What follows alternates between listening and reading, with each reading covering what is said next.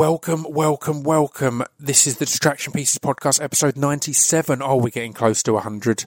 I haven't told you who I've got planned for the 100th episode because it might fall through. So until I've got it recorded, I'm not going to say. Because p- people keep asking if I've got big plans for the 100th episode. I've got big plans for every episode, man. I, I, I, I love doing this and I'm proud of the of the content and quality that we put out every week, regardless of if you've heard of the person or not. I genuinely think we've not had a dud um, in a long time. Anyway, there was one that I've mentioned that I wasn't too.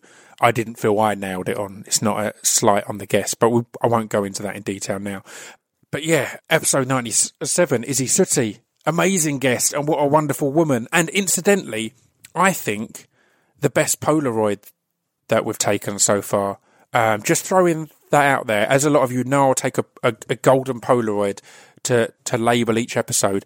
And generally, the Polaroid film's pretty rough. It makes us look bad. Um, the Ed Skrein one the other week. Ed Skrein is a gorgeous man. He's a handsome dude, and we both look pretty ropey in that Polaroid. It's not it's not flattering. It's not pleasant. But but this Polaroid with Isy, I think both of us are looking pretty decent. So I'm putting that up there as possibly the best looking Polaroid we've done of the podcast so far. Um, we talk about a lot of things in this podcast. We, we talk about comedy, acting, drinks, hot drinks, music, cinema. Speaking of music, speechdevelopmentrecords.com. That's my label. You can head over there and support the podcast and the label. You can buy my Edinburgh Fringe show. We talk about Edinburgh.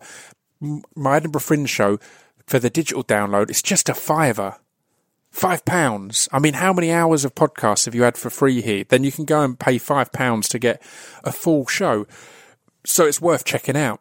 Um, it's spoken word, and there's some some gags thrown in there, which um, I was stunned to get good reviews on. All four and five star reviews, and we sold out 19 shows in a row. Speaking of Edinburgh, damn, my label compandres Sage Francis and B Dolan are coming to the Edinburgh Fringe for their first time ever, and they're doing 20 shows um, all through August. So you can go and, ch- and ch- check that out now. They're teaming up with S- Synergy uh, concerts or promotions. But yeah, I recommend you go and grab some tickets f- for that now because that's going to be an amazing show. It's their first time over doing the Fringe.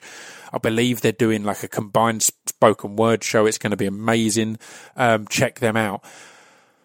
Um, yeah. What else do I need to talk to you about? The ah, the live show, the Distraction Pieces live podcast is at the Leicester Square Theatre on August 3rd. August 3rd is my birthday, and it's also the launch of my book, the Distraction Pieces podcast book, which is just hugely exciting. And I decided I there isn't any there isn't anyone I'd want to spend my birthday with more than you guys. Um, as you may have heard on my, I did a bonus podcast a few weeks ago.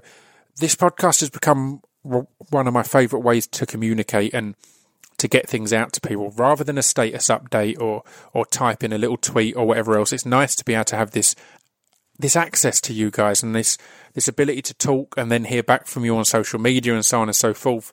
So yeah, the Distraction Pieces podcast live is going to be a podcast with you guys. So the way we're going to do it is I'm going to get up there and I'm going to get you all to form an orderly queue at the side of the stage. And rather than just pass a mic out and you ask a question and I answer and all this, you're going to come on stage, you're going to sit down with me, and we're going to have a chat. You know, you'll have a question or a topic or a view that you want to discuss or or express, and we'll talk th- th- through it a bit, all within reason. Obviously, there's people to, to get through, but that's going to be how it works. And we're and we're going to record that on Wednesday, August third.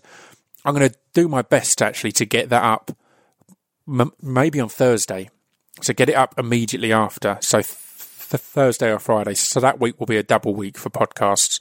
So um, yeah, that's the plan there. Come along, get involved. I also gave details in the bonus podcast about the kind of the book tour type thing we're going to be doing up and down the country. I gave details on the documentary that's on its way.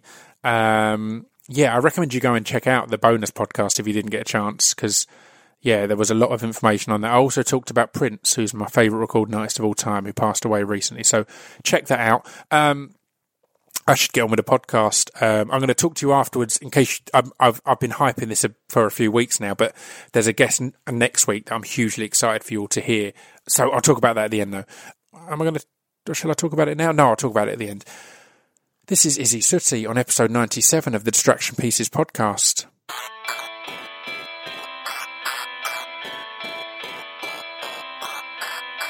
This piece of fiction is the intro to distraction pieces. This piece of fiction is the intro to distraction pieces. This piece of fiction is the intro to distraction pieces. This piece of fiction is the intro to distraction pieces. And we're going, we're there. Um, I'm joined today by Isy S- Suttie. How are you? I'm fine. Yeah, I'm good. well, it's, it's nice to be here. I thank you for welcoming me into your home. It's fine. I'm, I've learned that you don't drink hot drinks. Yeah, I know. It makes a lot of people uncomfortable. How uncomfortable did Well- it make you, you, you, as a host? I don't. I used to say that I didn't trust people who didn't drink tea or coffee. Yeah. But So I get that. Uh, but with you, because you said you didn't drink any hot drinks, Yeah. weirdly, it makes me trust you more than if you just didn't drink tea or coffee. Yeah, I see. I, I, I, I- I see a, a, liquid as something that makes sense to be cold. Yeah. It doesn't make sense to be hot for some Have reason. I drink stuff to cool down. I guess Have you tried hot drinks? I had tea. I had a sip of my mum's tea once when I was about seven or eight. I don't think I've ever tried coffee, but I'm scared to try coffee since learning off QI that coffee doesn't actually give you energy. It just it's your addiction that makes it seem like it's giving you energy. So if you've never had coffee, your energy level is the same as it would be when you've had a coffee if you're a coffee drinker. Okay. If that makes sense. Yes. So it's I'm scared to have my first coffee in case. in case it brings me down and then I never I'll have to keep drinking coffee even if I don't like it essentially Yeah, yeah. I'll just be tied into it which petrifies me It's terrible. I mean, it's up there with crack, isn't it? it really is and it, it, it doesn't it doesn't count as a phobia because it's not irrational that's a No, person I I think it's a perfectly rational fear of becoming addicted to to coffee essentially Yeah, maybe that's why you don't want tea either. But I mean, tea. I, I, the reason I like tea is I think it's very comforting, and sometimes I don't even drink all of it. I just like holding. it's very British isn't it yeah. and to have a warm drink to warm your hands and warm your Yeah. s- y your soul it's it's therapeutic in that way I guess How how hot would you go if you if there was some water out and it was a hot day and it had got to room temperature? Would would you be able to drink it? I generally top up nice little bottles of tap water in my fridge. Just and when I used to drink orange, I used to always drink orange squash was my drink, and I'd normally drink that from water I'd put in the fridge. So it was already to get really- cold. so So, I hadn't really cold from the realised, but it's cold really. I'm really into it being very cold. but you don't use ice. Um, I use ice in, in soft drinks, but not in water for some reason. It feels I can get my water to an appropriate l- a, a level with the right amount of preparation anyway. Yeah, So yeah. it's my own fault. Um, I'm strict with ice. Um, I don't like it if someone would pour me a drink and then put ice in. Okay. Because that's not how you cool a drink. Yeah. You should put the ice in first so it cools over the ice. Otherwise, it's like putting an ice cube in a bath. You're just going to heat up the ice cube rather than cool the bath. Does yeah. that make sense? Yeah, I've never thought about that, but yeah, it seems like it shouldn't be an afterthought. The ice should be. in there first, and then Yeah. every bit is going over the ice, so it's cooling gradually rather than you're trying to cool that individual area and then Yeah. spread that over the whole drink. Yeah, that makes sense. It's, like when sometimes people make you a cup of tea and it's not strong enough, and they put an, a tea, a new tea bag in the top of it, and it's like, oh no, that's not gonna. Are you a milk first or milk afterwards? You, you know this is a drink based podcast, Um, Yes, right? that's, generally fine. what I've got all my drink material ready. I'm writing an hour on milk, so um, this, is, this is going to be great. Um, the, I put if it's a, if it's teapot, I put the milk in first. But I Mm. always put too much in because I'm not used to putting it in first, Yeah. and I get really annoyed because it looks weak. I saw a picture uh, uh, uh, recently that a good tea sh- should be the colour of He Man's skin. Oh, okay. which was great. They had a they had a picture to illustrate it, and it was perfect. He Man's skin is exact exact good tea colour. From what I know, having never drunk tea, but I've made tea, obviously in in child labour for my parents Yeah. over the years. Maybe that's why you've got this phobia of it, though. If you used to make it, you're like a slave. Apparently, I make a really good cup of tea. Yeah. In fact, I should have offered a you a cup of tea when I should- came in Well, and we've said, got, we've got 90 minutes, so. "You got? Yeah, I mean, is that the colour? I suppose that. yeah, Yeah. That's about He Man's skin. I mean, that looks a bit like you've rushed it a little bit, like the tea bag's had to be a bit in and then yeah, on that's the way. true. You really are. I'm, I know my tea, even though I don't Wow. drink it.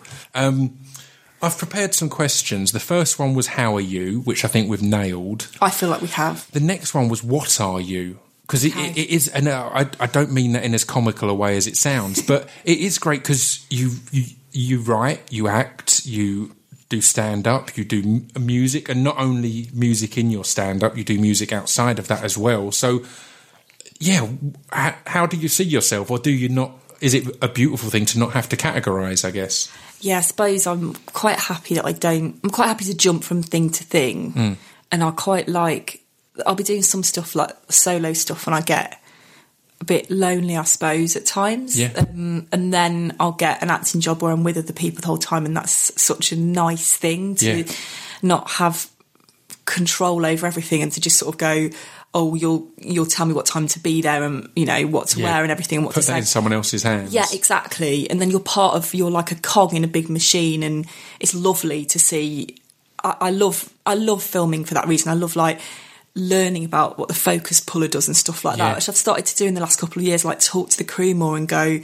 "Oh, What job would I do if I was on the other side of? I've, I've decided that I'd do continuity because I'm quite sort of anal about, Yeah. like you know, I moved I moved the cup of tea to my mouth on that line or whatever. And, and and have you brought that up in, in acting gigs? Because I've I've only just started acting, and, and there's been a few points I felt really awkward because I've I'm in no place to comment or qualified, but there'll be certain bits I'll be just so you know I was it, this was after an explosion, the so I did have a little yeah. bit more here. And my thinking there is, it's way easier for you to remember your own continuity than for one person to have to make note of 20 people in a scene, and particularly with a TV series where you could be jumping from episode to, to episode. So, Yeah, I know what you mean, but I still think they're probably on the whole. I trust them more than me. Yeah.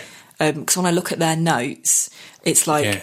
Unbelievably detailed, like bits of pencil everywhere about what people are doing. I think there were definitely a few times though Yeah. when you're like, oh, you know, I was wearing a mask in this scene and now I'm not, like kind Yeah. of thing. Because think big things like that can go unnoticed because people are sort of focusing on, on, smaller on, stuff. on minute details. Yeah, yeah but on the whole, like, I think it's yeah, I think that is the job that I do. But I reckon I- it would take a lot of training. I was thinking about the other day. I was thinking, would I make notes in shorthand, and how would you do it? Because you're right, you have got to. If there's five characters in a scene, Yeah. You know, you've got to watch the rehearsal, and then you're thinking, and it's also when to bring something up. Like, I guess you've got to have a good relationship with the director. To sometimes they might go hugely because because it, can feel as if you're the nagging party Yeah, or the definitely. someone there to say that's not. And again, if it's a tiny thing, but it's still important.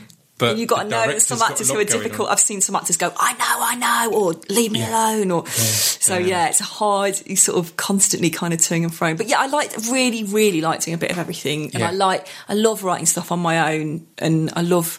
I've done music for a long time since I was really young, so that feels like something that will sort of always be my friend and Yeah. be with me wherever I am. it, it must be kind of, of nice to jump between all these things in that way that you can't really get that bored or sick of anyone because with working with other people, for example, it could get to a point where you're so surrounded by the same people and you kind of just want that space and that, in a way. Whereas someone else in that situation might finish an acting gig and just hide away and play computer games for a month, you can kind of go away and do something else creative, which Yeah. is a great balance, right? And it seems to be a why you seem to have such a, a regular and high output of different projects and things. Yeah, I'm quite bad at sitting still. Like I, Yeah. so- I sometimes have to tell myself not to do anything. Like yesterday, um, I went to the cinema in the day on my own, and I haven't it's the done best that way to go for, to the cinema. Yeah, years. I don't Yeah. think. Yeah, I know it's brilliant. I So got um, nice. some biltong. Have you ever had? You don't eat meat a lot, do you? But I do eat a bit of meat. Is that Yeah. like the dried? Sounds a bit. Do you know what biltong is? Like Yeah. drink, drink hot drink. Uh, yeah, it's like the like drink. But Don't it's, you? it's really good for you, isn't it? I've, I think it's supposed to be quite I don't think I've you, ever yeah. had it, but it's really it's, it's high in protein Yeah. and it's it's it's gets rid of a lot of the badness in it because you're not cooking it in oils. and Yeah, stuff like that's that. right. And it's like you get it in like a packet that lasts for two years. It's Yeah. a bit like space food. That's it. On, on paper, it should be the worst thing for you in the world because it's a packet of meat Yeah. That you just open and tuck into as and when. Yeah, it's like a packet of crisps, just a packet Yeah, of meat. I mean, it seems crisps. wrong. They yeah. should just call them meat crisps. I think if they did, a lot more people would eat them. It'd go down a treat. So, Yeah. So what did you go and see? Victoria. How was it? Oh, 'Cause it's, I is it all in it. one shot, or it's all uh, set up to be in one shot? It is in one shot. It is in one well, shot. I mean, I, I didn't meet the director personally, but uh, yeah, I, Yeah. it is in one shot. It, it, I think it is, and having read sort of some stuff about it, I think And they did three It's- takes. It's, it's, it's European, isn't it? I Yeah, can't it's remember set in what- Berlin. In Berlin, right? Oh man, it's really, really good, and it isn't. Doesn't feel gimmicky at all. The acting's spectacular and it's like really edge of your seat. It's weird. It seems to have snuck up out of nowhere because I only noticed it a week ago, and it Yeah. seemed to be. I think it was on one of the on-demand things. I was like, that. I looked up and it had really good reviews. It's like, I've not heard of this at all, but suddenly it seems to be here and looks yeah, because it says 2015. I guess it must have come out over there. right. And then it's probably had some award Yeah. uh, l- l- love and is now all over the has. place. It- it- honestly, it's it's beautiful. It really is.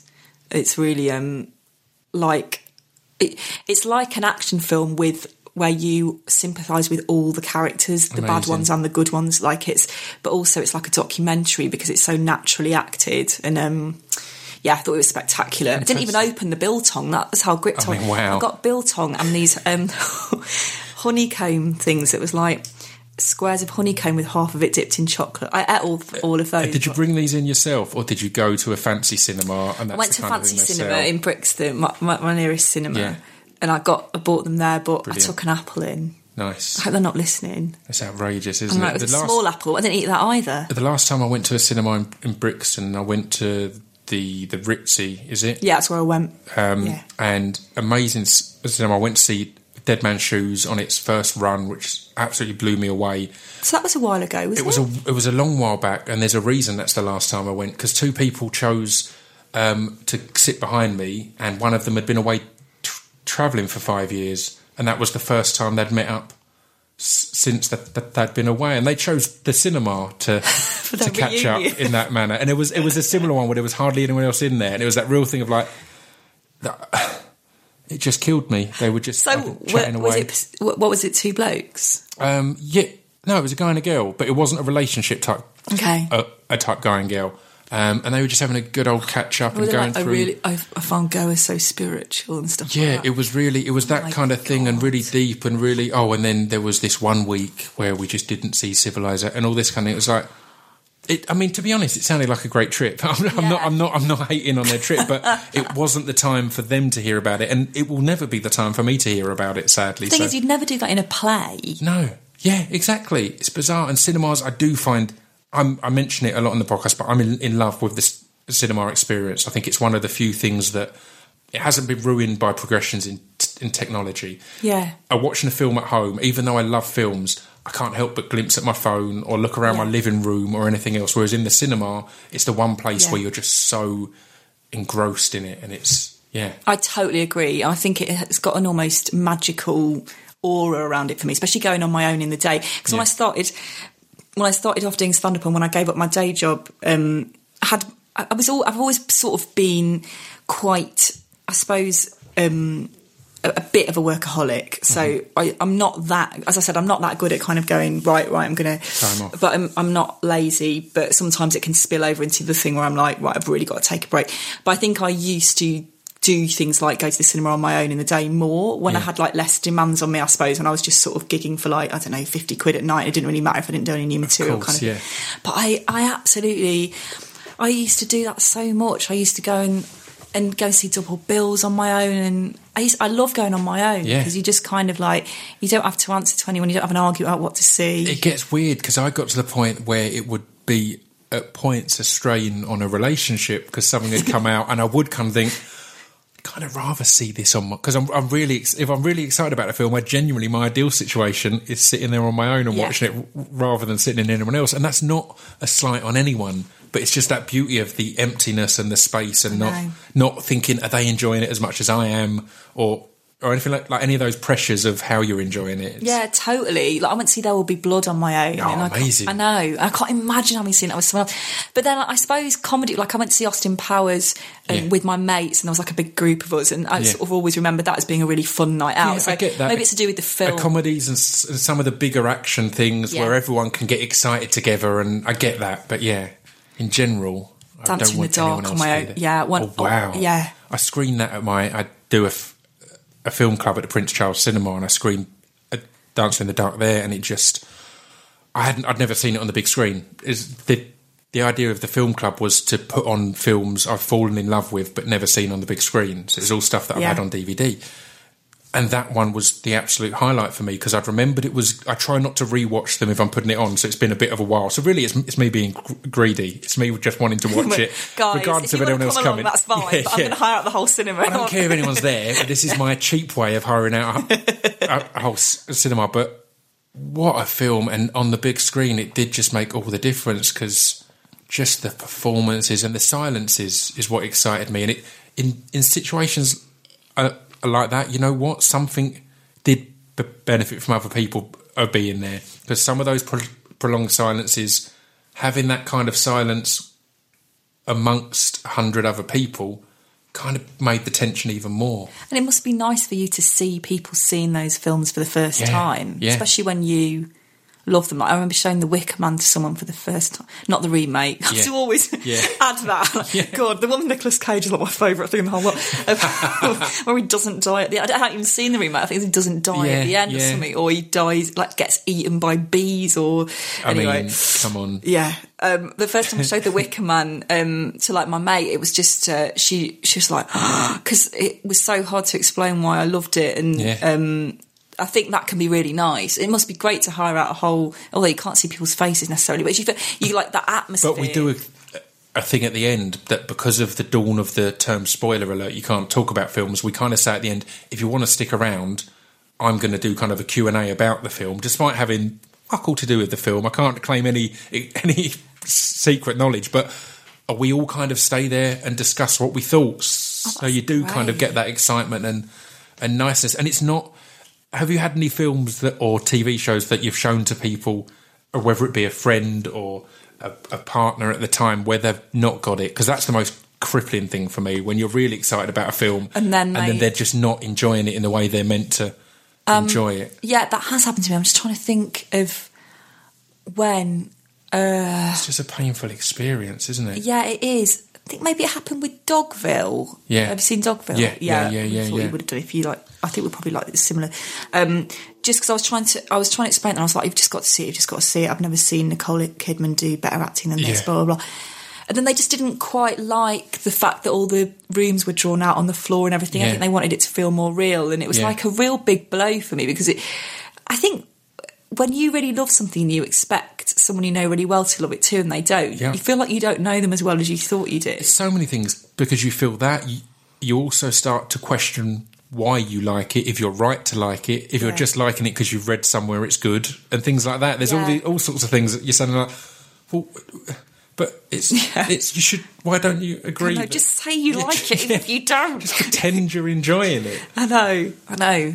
Um, we used to have these film nights. Like I remember, we made a Wicker Man, which was like waffles, w- like Amazing. food Right. on the theme of the yeah jelly baby in like a cage of waffles. Fantastic. Yeah, yeah.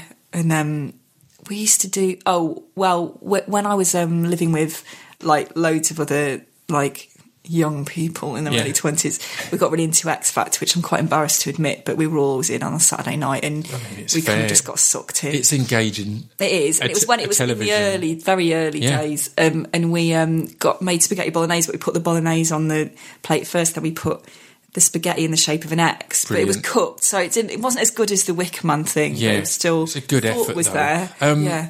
you've got a history of of, of, of food based um, creations. Um, and you've also got a, a wonderful podcast, which is always good to mention on other Oh, podcasts yes, we can, yes. can get it out there.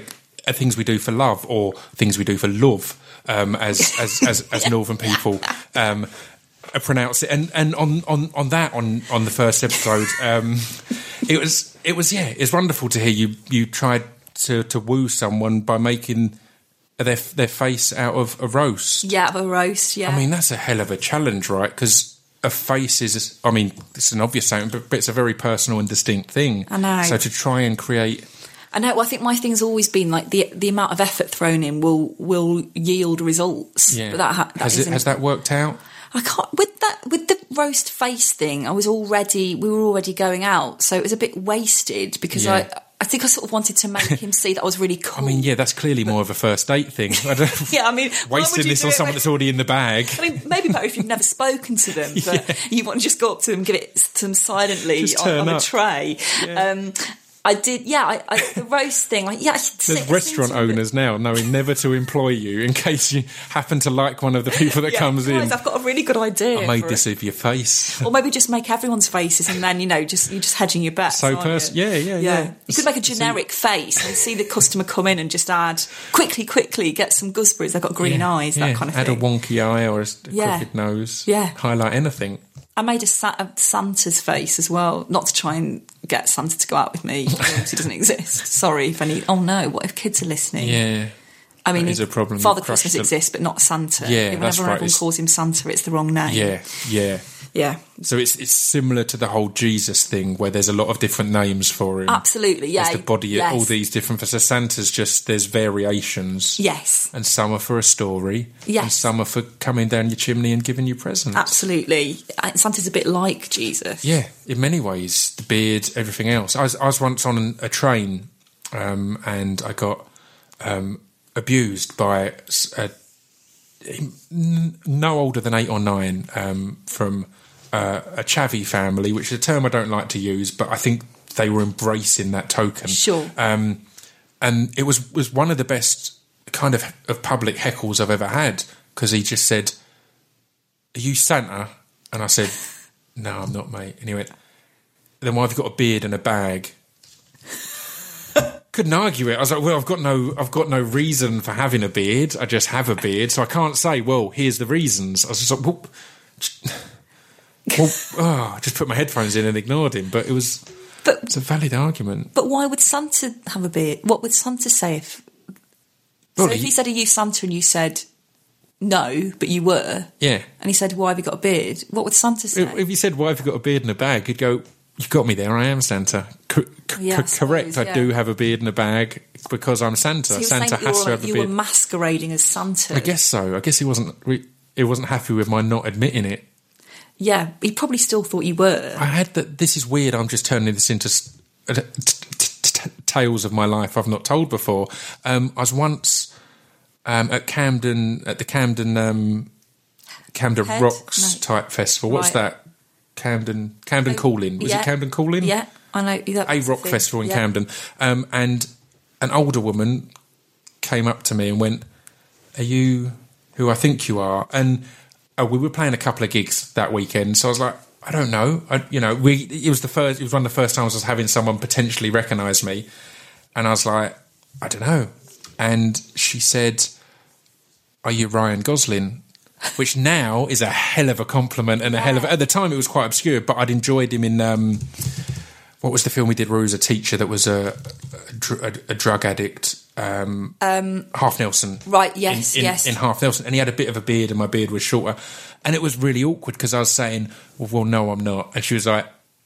I understand. It's okay. Well, I just want to say, and it was the most awkward thing of not wanting to overdo it, but I really am not. It, that's confirmed now. Y- years have gone on to prove that. Yeah, that you're not him. Yeah, yeah, that I'm definitely not him. Um, as he's become even more of a heartthrob, it's been undeniable that I'm not um, Ryan Gosling. But yeah, she completely just went away believing that I was just being coy about it and being And then she'll be like, "That Ryan Gosling's got real Essex accent." yeah, yeah. He does his he does an amazing Essex accent. I don't know if he was preparing for a part or or what. Um, I want to get onto your podcast again because I really enjoyed it and I really liked. It started and I thought this might not work because it's it's it's things we do for love and it's it's about that. It's about it's it's talking to a guest about different things they have done for love.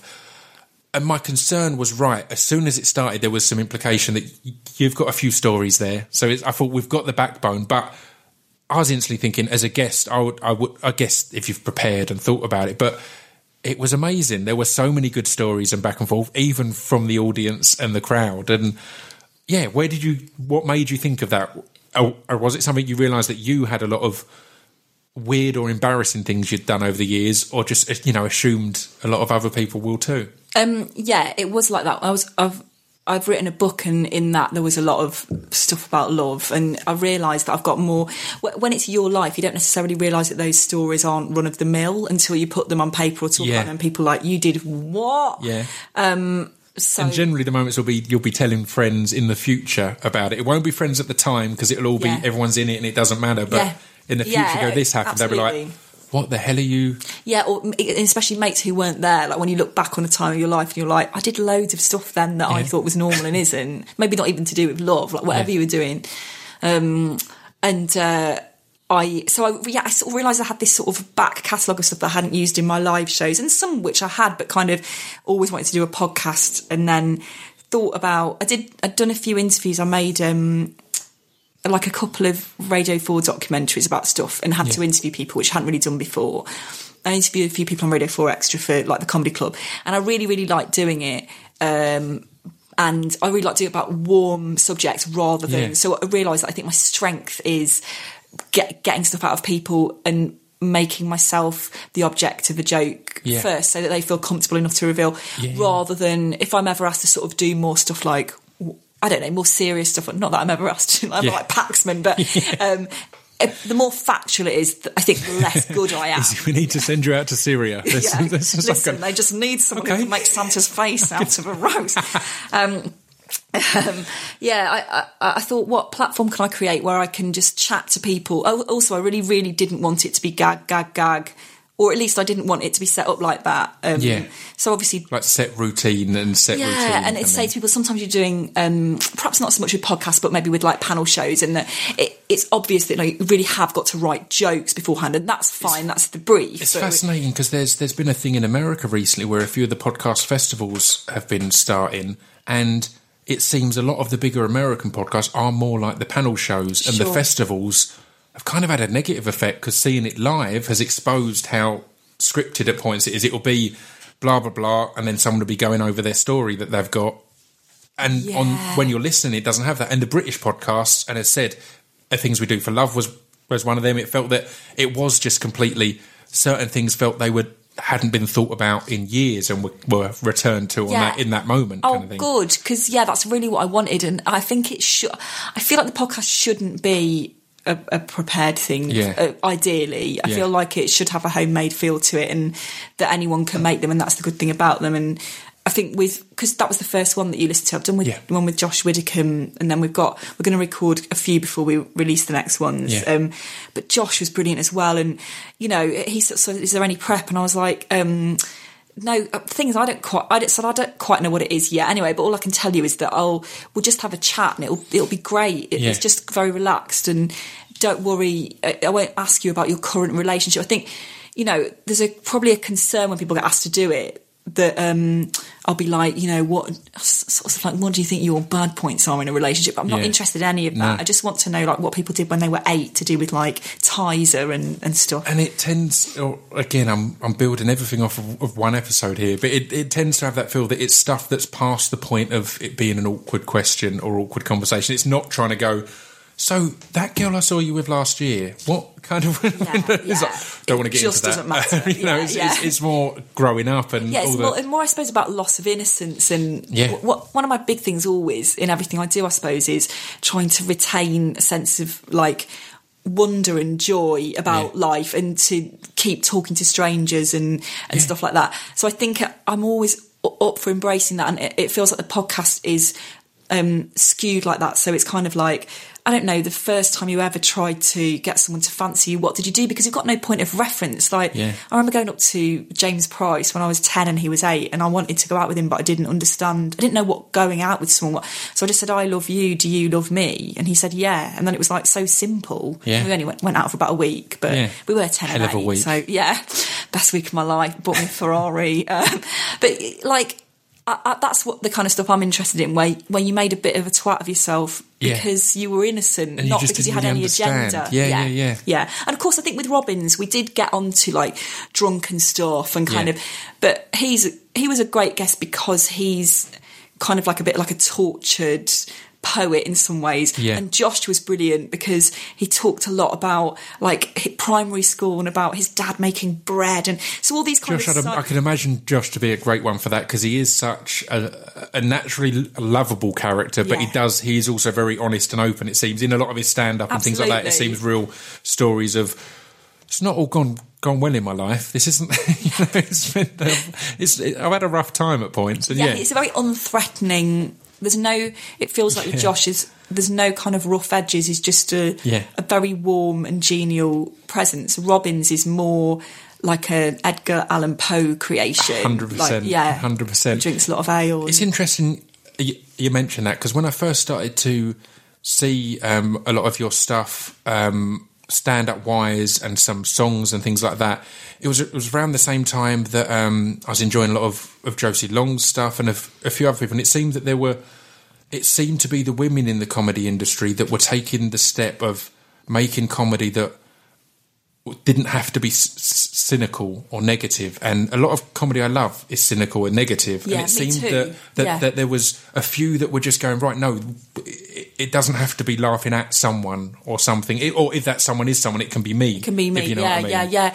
No, was that a conscious thing that you even though you may have been into some more more cynical comedy that you were that you wanted to be more Um, no, it wasn't a conscious thing. I think I only ever write what what I can write, what feels most Yeah. natural. Um, however, I think you're influenced by your mates, and Josie and I, from the moment we met, were Yeah. just got on so well. Yeah. And then um, I suppose I like if I think of my good mates in comedy, it's people like Josie and Pappies and Bridget. Yeah. And um, I still need to Josh. see Bridget I've I've Oh, never seen Bridget I've just heard sure nothing but her. amazing things yeah, yeah. I'll get her on the podcast at some point. She's Yeah. she's fantastic. But I mean, we all.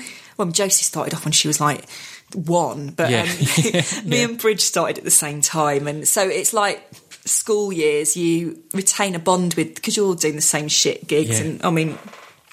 It's like you get there and you know there's like two people in the audience and it still goes ahead and so you know each other's routines off by heart and you kind of so um, I'm sure that we influenced each other Yeah. without knowing it, but I never made a conscious decision. And, then I was surprised when I started to get described as like quirky or whimsical. I don't really like the word whimsical because if I saw something described as whimsical, I'd think it sounds a bit sort of pastely and See, it's, it's, Yeah. it's strange because it's quite a British term, isn't it? Because there's um, there's a bit of a scene in, in LA of some great underground rap that a lot of them are dubbing it as or, or choosing to put themselves as whimsical Right. because it's quite surreal and quite unusual and Yeah. quite stream of consciousness. Yeah. And it's weird because I think in England, no rapper in England would ever want to be referred to as whimsical. but Open Mike Eagle and Serengeti and a few of these guys are Milo. It's kind of put in as like a, whimsical is one of the terms that's thrown in there. And hearing that, I was like, this is beautiful. That it's this cool underground thing. But because it, yeah, exactly. In this country, you'd be like, it's just not, a bit not whimsical. yeah, How dare you? That seems bit of a- patronising. yeah, it feels a bit of a diss. I don't know. Yeah. I think oddball is okay. Oddball feels more solid. Yeah. I think something about whimsical that feels. Well, I suppose a whim that you're doing on a whim that, That you've an audience might in. see you today. Yeah, Yeah. you're talking about fairies, and then they might see the next day, and you might talk about badgers. Whereas, you know, routines are really well honed. I mean, and- in many ways, that's kind of again not trying to justify anyone calling you whimsical, but in many ways, that's a compliment because it shows how how natural you're making a performance seem. And- Yeah. and, Stewart Lee is one for that at points. Obviously, on the other end of whimsical, but there's been a, a routines of his I've watched, and I just saw um, his latest episode of of the comedy Oh, yeah, vehicle. yeah. Um, it's a piece I'd seen him do at, at one of, of, of Robin Ince's um, end of year things, which I saw you at as as as well uh, one year. Um, and he, I genuinely at points was thinking, man, he's just going off. He's lost the crowd and he's going off and really getting quite angry.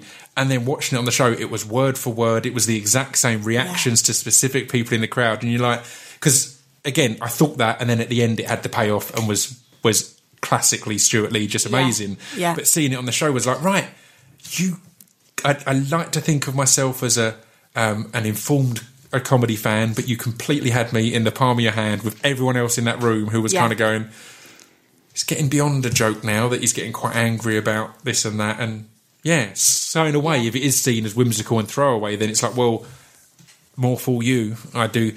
I pull this whimsicalness off every night. it's the same whimsical thing every night. I can be whimsical like that at the click, of, the flick of a switch. I've been doing this whimsical material for 10 years, but I'm never going to change it.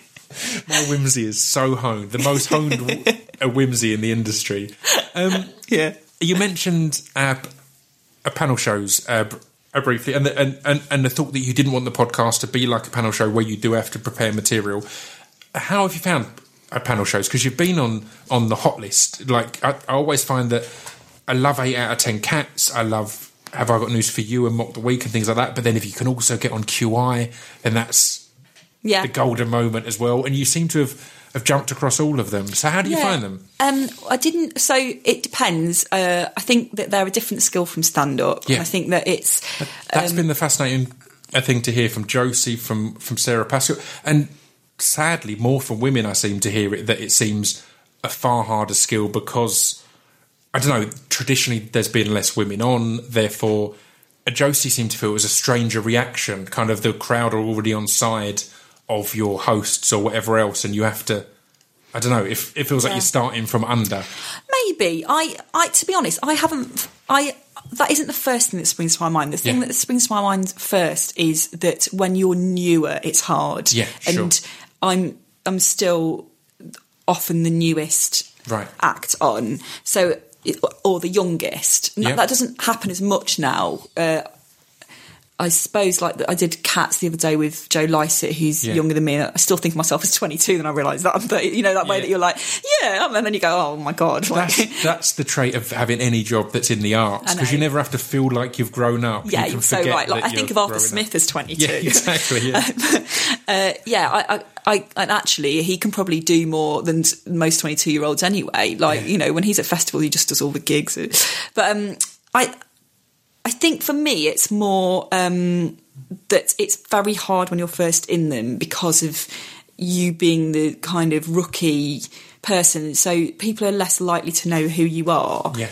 um, which is harder, definitely. If you go Yeah. on and you're, if you go on and you're Bill Bailey, or if you go on and you're um, uh, like Lee Mack or whatever, or Jo Brand, um, the audience understands your shtick, and it's so much about shtick in panel shows. and they're and they're ready. They're they're they're, they're they've paid their money or not paid their money, but they're there to laugh at you. If you know what I mean, they're kind of prepared Yes. for that. I had, I had Kathy Burke on last week, and we were kind of discussing how weird it is when you start to get your own audience. It can be hard to tell if you're keeping as high a standard because you've got an audience who really want to enjoy your stuff.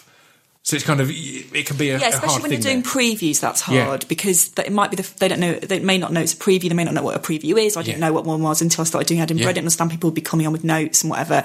So I think if you're doing previews and you've got a bit of a fan base, then it can get more difficult because they sort of like that might be the only time they're ever going to see you, so they want to laugh a lot, and that's really nice Yeah. of them. But it can be hard to gauge. So What I've got to do and quite a few, yeah. and actually that's why doing previews in I don't know a massive room in Leamington Spa where people don't know who's on and haven't heard of you can be quite good, although it's horrible Yeah. at the time because you really see Yeah. like in the stark, cold, Yeah. clinical atmosphere what jokes work and what don't. You go on thinking, I want to know what works, and Yeah. come out going, I wish I never knew Yeah. that, was hideous, That- yeah. that was painful.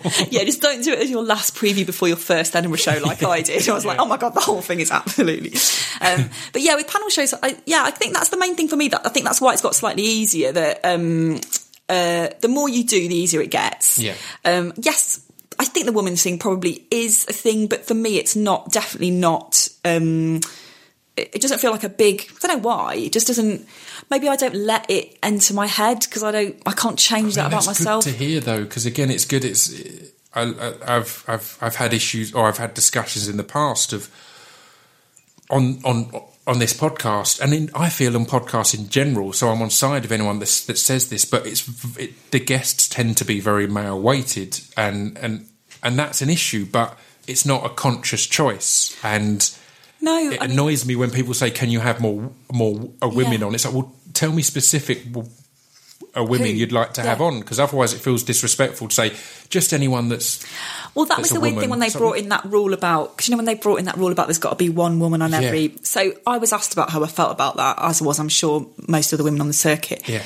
And I just said, well, I don't really do enough panel shows to like. At that point, so weird things happen since I've had a I had a baby eighteen months ago, Yeah. and I've got better at panel shows since then because um, I think for two reasons. I, one is that um, you focus so much more when you've got a kid Right. on work because um, for me, everything's compartmentalized. Like I'm either have a day looking after her and I just do a few emails if I have to, but I'm just with her and I love it. Or if I'm having a block of time when I'm working, I try and focus on the work so that I can get back to her. Like everything's kind of, whereas before when I didn't have any, um, any kids, it was like, I don't know, I worry more about, Yeah. I sort of think, who am I on with? Or can I find out who I'm on with? Or they're probably going to talk loads. Or God, what if I don't say anything for the first 20 minutes, which is the worst thing? And then you think, oh my God, I haven't spoken for 20 minutes. And then you just start saying, yeah, yeah, after everything that someone else says. Yeah. And that just doesn't count as talking. But there's no time to worry about that because you're sort of having to just go, right, okay, she's all right. Yeah, right, leaving her, right. I'll be back in three hours. I'm going, you know. So it's so much better. I, It's I kind think. of beautiful to not have that overthinking time because there's something you you, can't- realise there's other things that are more important than worrying about that one little thing you're doing. and then you're more confident as well because you're Yeah. just kind of like everything becomes really black and white and Yeah. you've had like three hours sleep and you're like okay i'm going to do it i'm going to do it i'll just you know I'll have my you know kind of coke or whatever and then i'll, I'll just go on and Yeah. so um, i'm definitely better at them um, and the other reason is that you that you're aware that you are uh, keeping someone alive and you have to earn money so um, it, it becomes more easy to look at work and go i can't justify saying no to that because i think that i might be shit on it i've Yeah. got to do it and take the risk because Yeah, I've got to I've go got there and do it, yeah. yeah, and that's better. I think that's better because it leaves less kind of less of a grey area. So, if you know, maybe everyone should just ha- get have a baby. And I love that. I, I've, I've referenced it, it, it, it so many times. But I had Stephen Graham on um, a, a month or so ago, and one of the things that, that he said is he thinks actors and and he was speaking more on actors, but I think it translates across the whole uh, kind of industry of of comedy and music can overthink gigs, and essentially, if it, his argument was my job is an actor, so if I was a painter and someone said I want you to paint my house, I'd go and paint their house. I wouldn't think what's the benefits of this and is this right? You'd kind of and, and again there has to be a level of selectiveness, but again that's a beautiful thing where where you're a mother now that a, an element of that is taken out because you're like right, well I need I need to go and do that job, right? yeah, absolutely. Um, it also explains why you've not been to the cinema in the daytime in, in Yeah, a while. that's That's that's, a great yeah. reason and explanation. yeah, that was my first. I still felt really guilty. I was like, I should be working. I'm going to do it. Then you look at the duration. It's like it's over two hours. So I better be good. That's the problem. Yeah. That's why you know The when people come out. Have you ever had that at gigs where you're uh, sometimes um, you know people are come and see you and they've got they've had to get a babysitter and you're aware that it's pressure's cost them, you know probably 70, 80 quid. Like when you break it down, you think, oh my god, I never used to think about that. Yeah. Um, so yeah, you get do this thing. Oh, it better be good. It better be and good. knowing how rare a night out is in those Yeah, situations. So it's like it's not just oh we'll catch a gig. It's like this is our gig for the year. Yeah, This absolutely. is- this is our gig for the decade. The pressure, the pressure on there. Um, I know. obviously, we don't have to go into in, in huge detail because it's a very personal thing. But how are you finding it? Kind of eighteen months in, you must have found your feet and kind of be I mean, I was have some level earlier. of understanding. Yeah, I, I, I, I, I love it. it you know, it, it, it, it's everything that I was told it would be, but that I didn't really understand Yeah. until I did it. It can be very tough, um, especially when you're tired and you sort of are crying. You don't understand why. You want to help them and all that. But now she's um, uh, a bit older. It's uh, it's getting more and more exciting, and you know, she's talking. And I, I, from day one, I was completely in love with her, and it became clear that we would have to be very organised with our diaries. But my boyfriend looks after her half the time. So he goes to the Yeah. childminder um, a few days a week, and sometimes we get um, a, bit, a bit of other help if we're both working at the same time. But generally, it sort of ends up us spending sort of three or four days a week just us looking after him. Yeah. We do half and half. So she she gets she is fifty percent of the time with him, and and that's great. You know, for both of us. It's lovely to be able to have that that, that balance because it can be a tough thing. Um, obviously, there's there's there's there's there's there's tough areas on either side, but if if if one is staying at home, then they're having that huge hard job of, as you said, Yeah. keeping a human alive on their own. Yeah. But then, if the other is out of work, then they're having that hard task of trying to bond in the same way when they're there a fraction of the time. So that's a perfect situation, really, that you're in in jobs and in in professions that you can kind of go right. We this is us together. We're, Yeah. we're both raising this child and both Yeah, it does well. really. It does really feel like that. I think also if you're the one working, you can feel guilty because work can feel like the a day off. If you're looking after a kid on your own all the time, if you're at home, that is a very different situation from me. Like, um, it, uh, some of my mates who don't work, I think they have a very different experience, Yeah. um, more intense, and um, if you sometimes you just feel like you can't get out of the house if you're particularly pre when they're young. the the yeah ex- exactly and particularly pre the speech stage because there's so much where it's just they just need you you don't know why you can't ex- find out why you can't learn why there's just right there's nothing I stuff can like do yeah. I mean we stuff can't like you realise you haven't this. you haven't eaten all day, Yeah. you haven't, and it's so hard to explain. When you think you think, well, what have I done? That I've changed their nappy, but but you, you can't, and it's hard to cope. It can be very hard to cope at times, and it can be psychologically hard if you don't Yeah. go out of the house all day. And sometimes you have Yeah, the best sure. intentions, and then.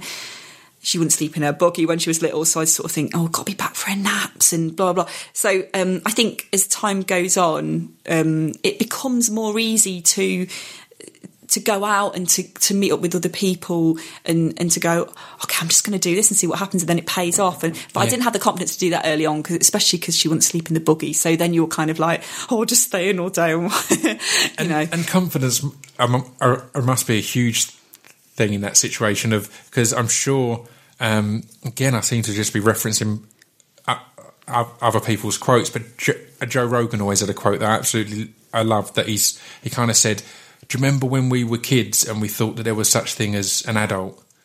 That you, and then he's learnt now that we just know, we like Yeah. no one actually ever tells you how it all works or what to do. You just No. kind of don't know, and that No must be knows. the huge thing of when having a child of you expecting everything to come to you and then go right it's not so i need to just figure this out and and do as best i can Yeah. and when that confidence gr- grows it must be a huge thing when you get through six months like they're alive still Yeah, totally. i've managed to keep a human alive Yeah, that wasn't my mate Gavin. Really, like at the end of the first week, I rang him when I was crying and stuff, Yeah. and um, just I was trying to breastfeed and had problems. I mean, I think the, with the breastfeeding thing, like I know Adele spoke about it recently Yeah. because she got a bit upset with Jamie Oliver for saying, you know, not enough women in this country breastfeed and all that, and she was like, sometimes you can't, and it can be really hard. And I Yeah. had problems and ended up doing um, half giving her half a bottle and half breastfeeding.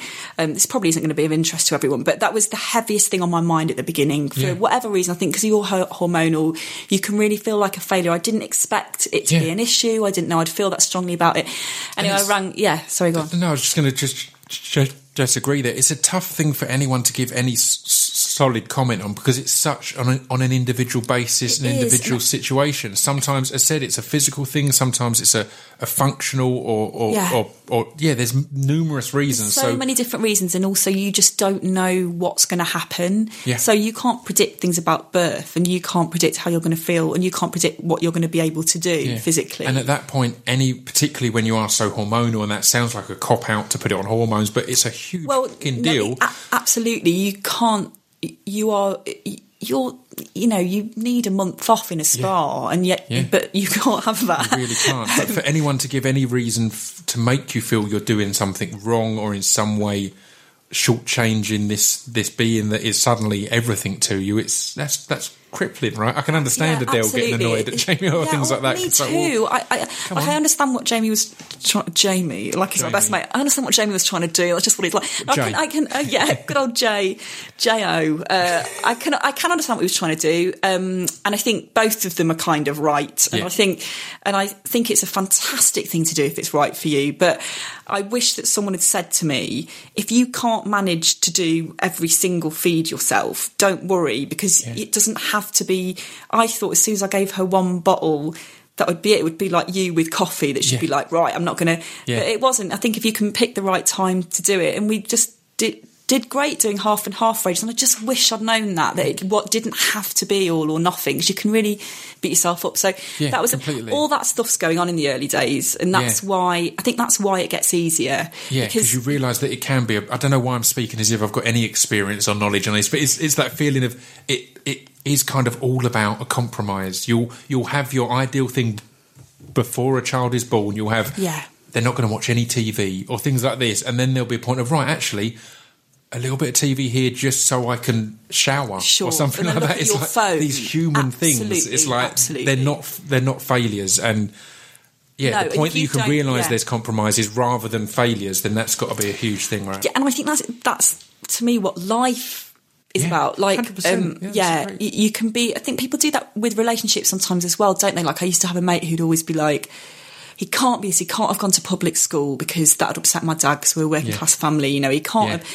And then in the end, you think, but actually, if you meet someone and you like them, then maybe he might have got a scholarship somewhere, Yeah. or maybe he is really posh, but he's really nice. And, you know, saying that as if posh is like the effort. worst thing. Maybe he is really racist, but he's nice. Like, I mean, posh is the genuinely, that's. can But I've, I've, I've, I've had. It's taken me years to get over. My main prejudice w- w- was exactly that. I realised if I met someone who had a posh accent, I'd instantly be a bit.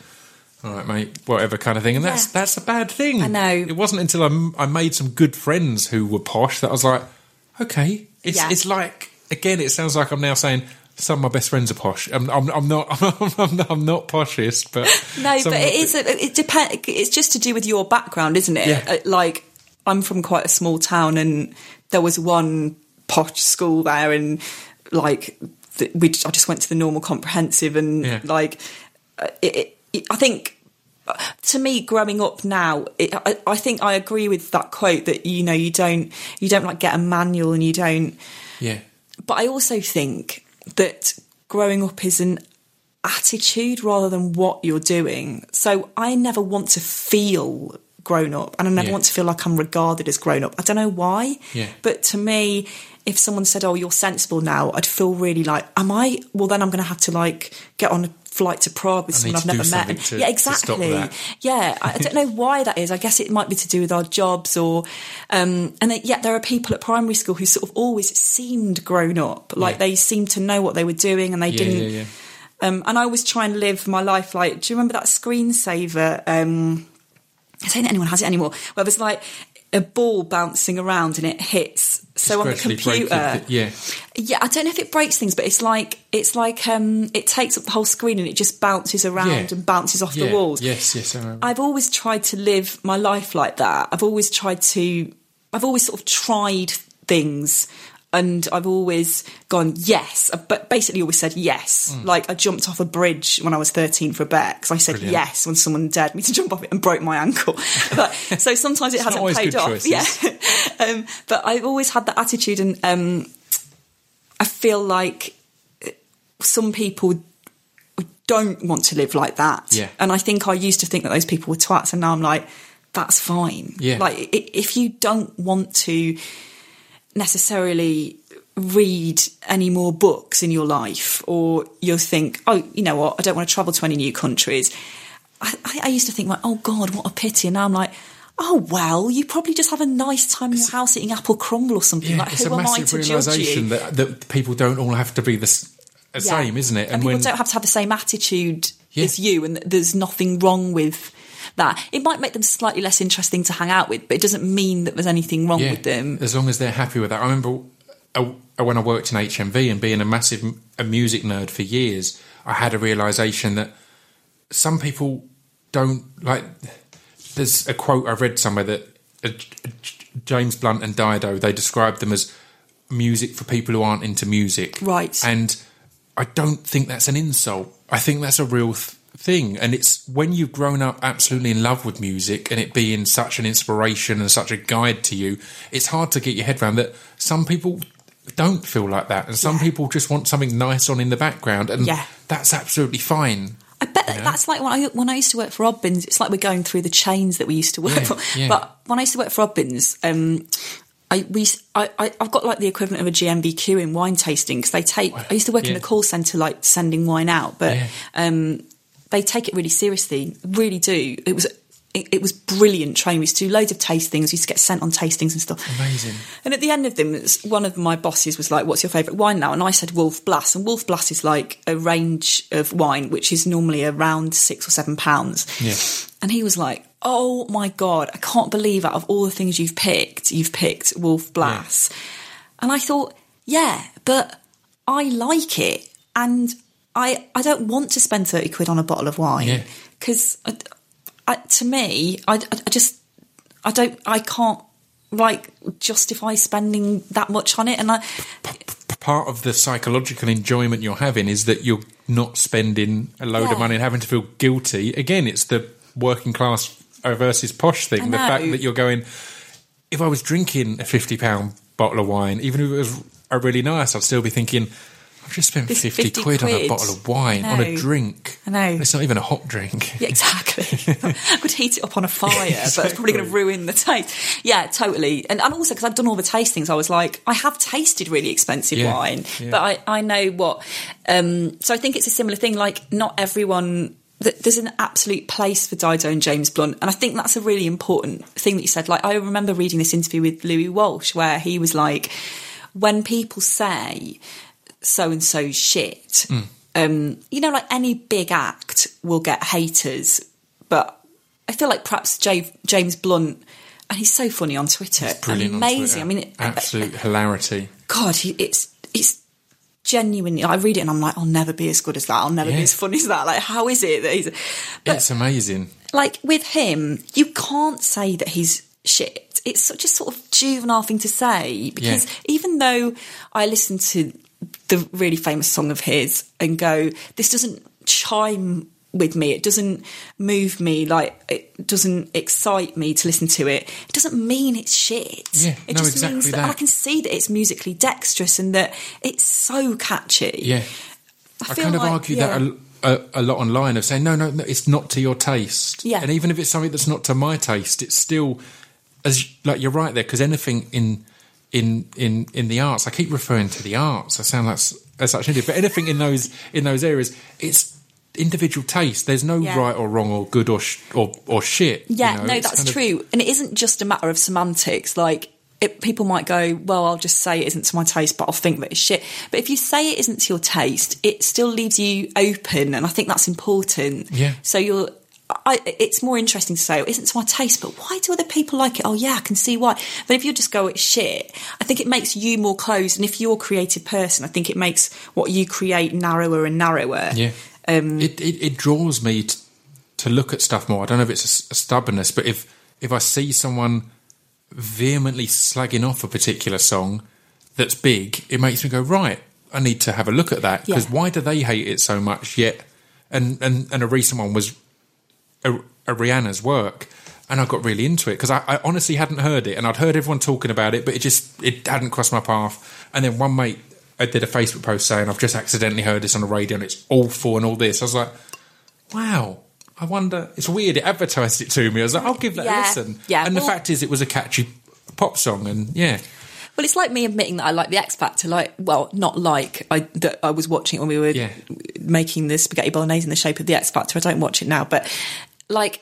Uh, people would be like, "How can you really like Frank Zappa and really like the X Factor?" Yeah. And it's like because they do different things for me on a Saturday night. I don't want to listen to like. I just want to like veg out in front of a telly. and and, and context was key there.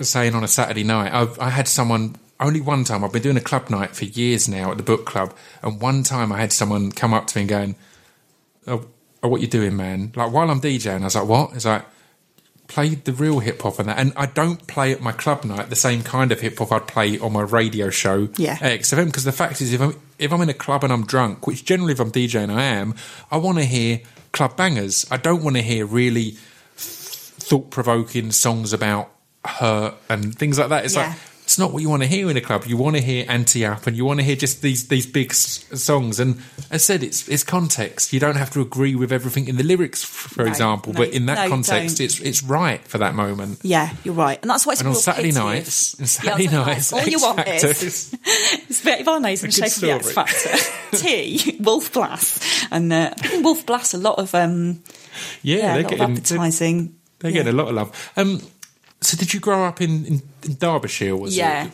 Born in Hull and grew up in Derbyshire. Yeah. Obviously, I've got access to Wikipedia um, and bl- blown away by my knowledge here. But so, how was that? And, uh, and what were you drawn towards? Because the exciting thing that I've got here is, is from you saying that you have always had the outlook of just saying yes to, tr- to to try many things, and that comes across in your career with all the different areas. I said the first question of of what are you is the one that we don't ever need to answer, which is great. We can kind of get going at. So, uh, when you were growing up, was there kind of oh, I want to be a comedian, or was there I want to be an actress, or was it just I want to do interesting stuff? You know? Yeah, I think um, when I was growing up, it was always actress, but then I started to write songs at about um, 11, I 10 or 11. Mm-hmm. So got the guitar and then I used to write little sketches and stuff and play all the different parts myself and record them on cassette tape. And I'm sure that if the internet had been around then, I would have put them online. It's probably very good that it wasn't, to be honest.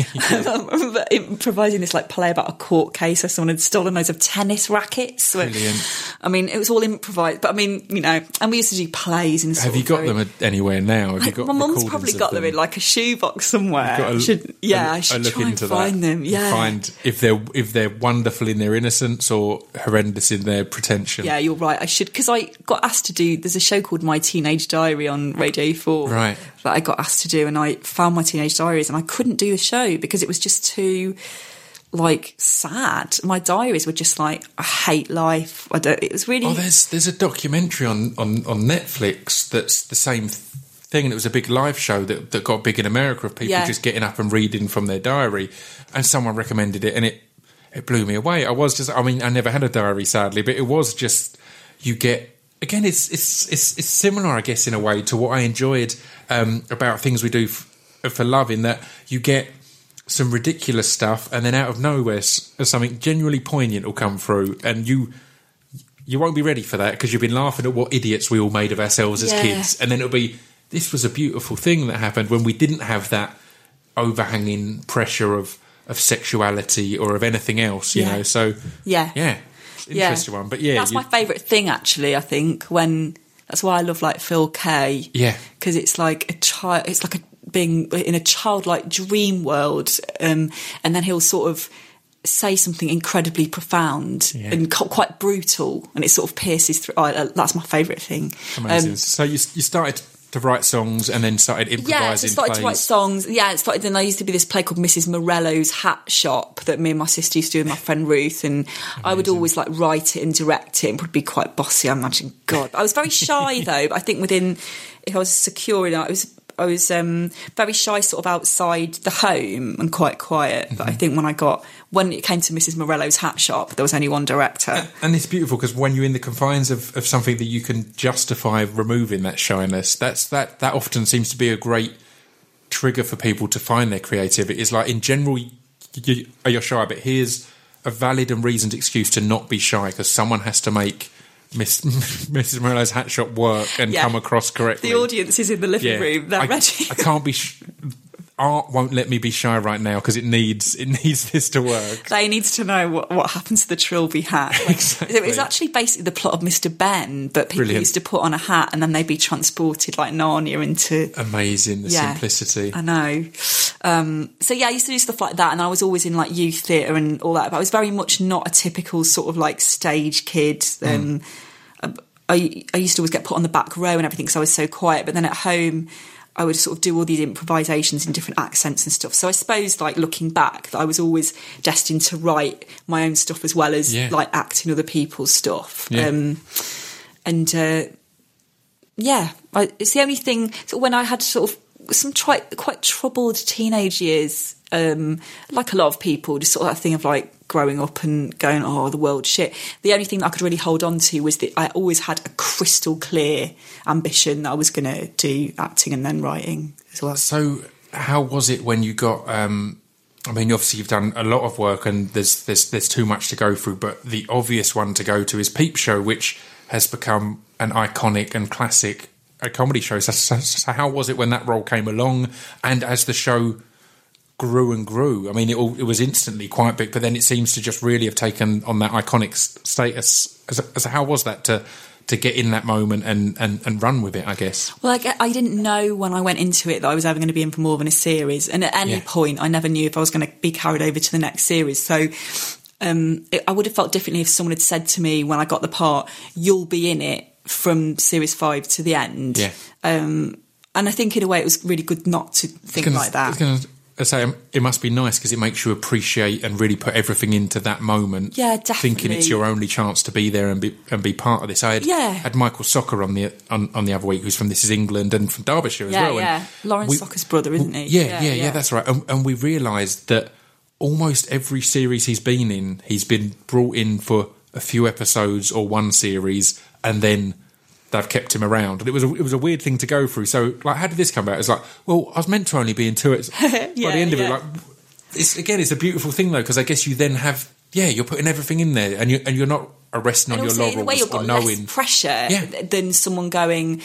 You you know you're gonna be in da, da, so because you're like oh okay I'll just do the, this bit and then they And like you and scary they want, commitment yeah. as uh, uh, as well to think right if I accept this role that's because TV takes up a lot of time and it can be over long periods. I'm- definitely. I mean, when I did- accepting it, I may be turning down all these other opportunities. Yeah, and you know? have to like. I think it happens in America more, that you have to say like, if this. I think if you do a pilot, often if you do a pilot in America, you have to sign a thing at like a pilot stage saying like, if I if this goes to series, I'll make I'll be available for blah blah blah blah. Yeah. But with Shameless, it happened. Like I did um, the last series of Shameless, and I was a regular in that.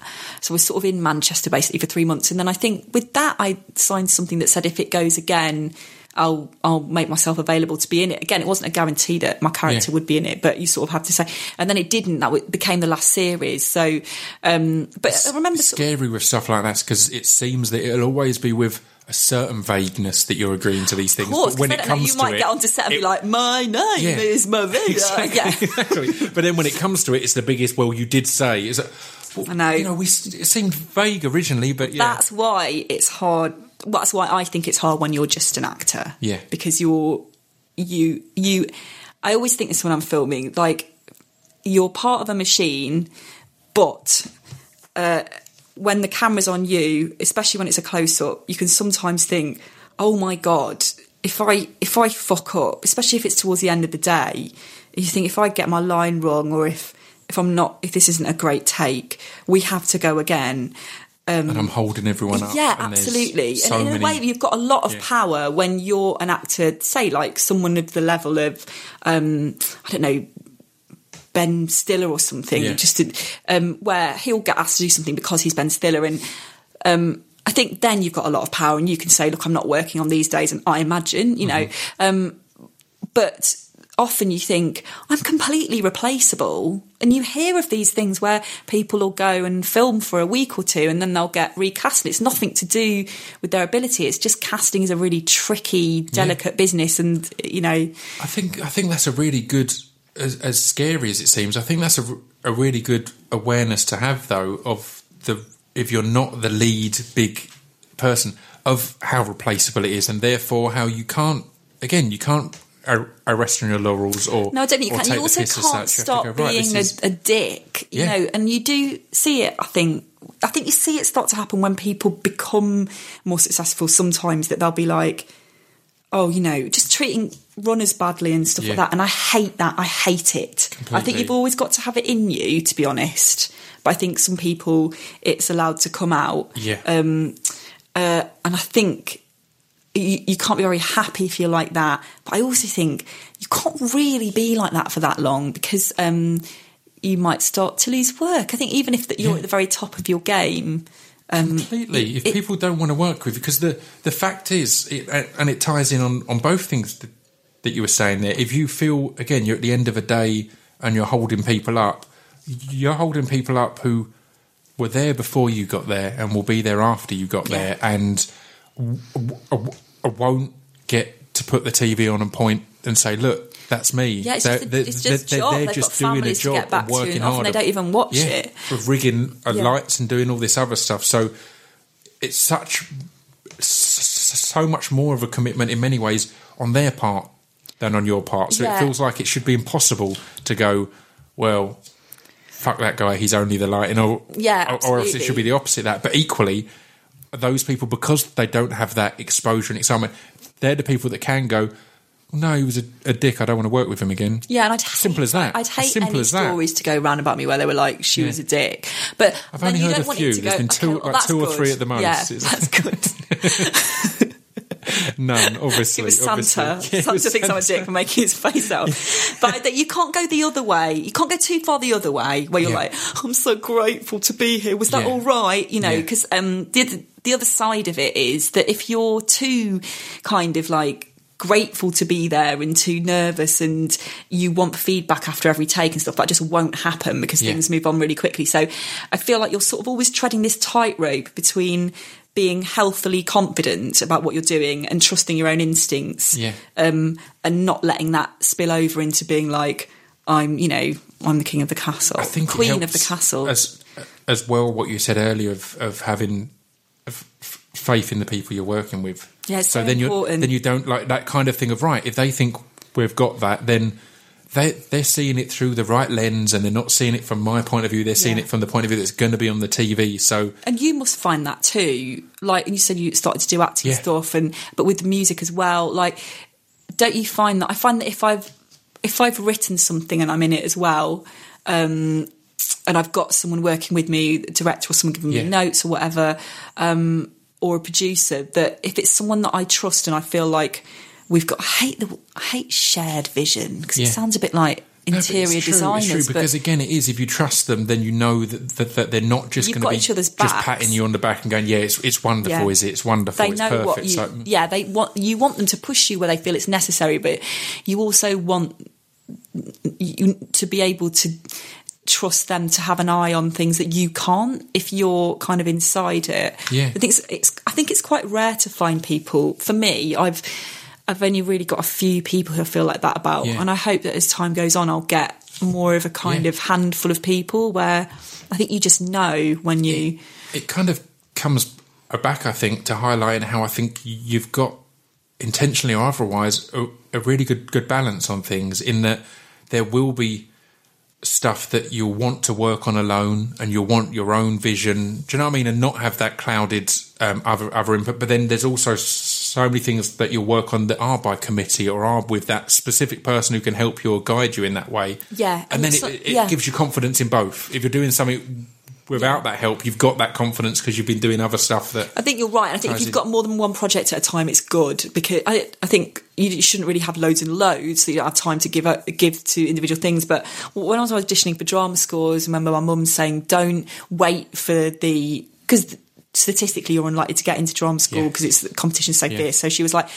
Basically, don't wait for the rejection letter from school A. Apply to school B and get working on that audition before, so that if you do get that letter saying no, thank you, you can focus on the next one rather than dwelling on because again it's you, you know you can't control that you can only control what you do when you go in and, Hundred percent. And as you said there, when that rejection comes in, you're not sitting there are, are waiting for it. You're already prepared for what your reaction is. Yeah. It's not kind of oh damn now I'm now I've got nothing. You know. yeah and you're, forward. focused i think it's so important to be creatively focused on the next thing yeah so i think but i think what i'd like to do more now is write so is write on my own Mm-hmm. um, i know i've written my radio show on my own and, and stand up and, and stuff and Award-winning radio show on your yeah own. Let's there it is there's there. the old amazing. The Yeah. Sony.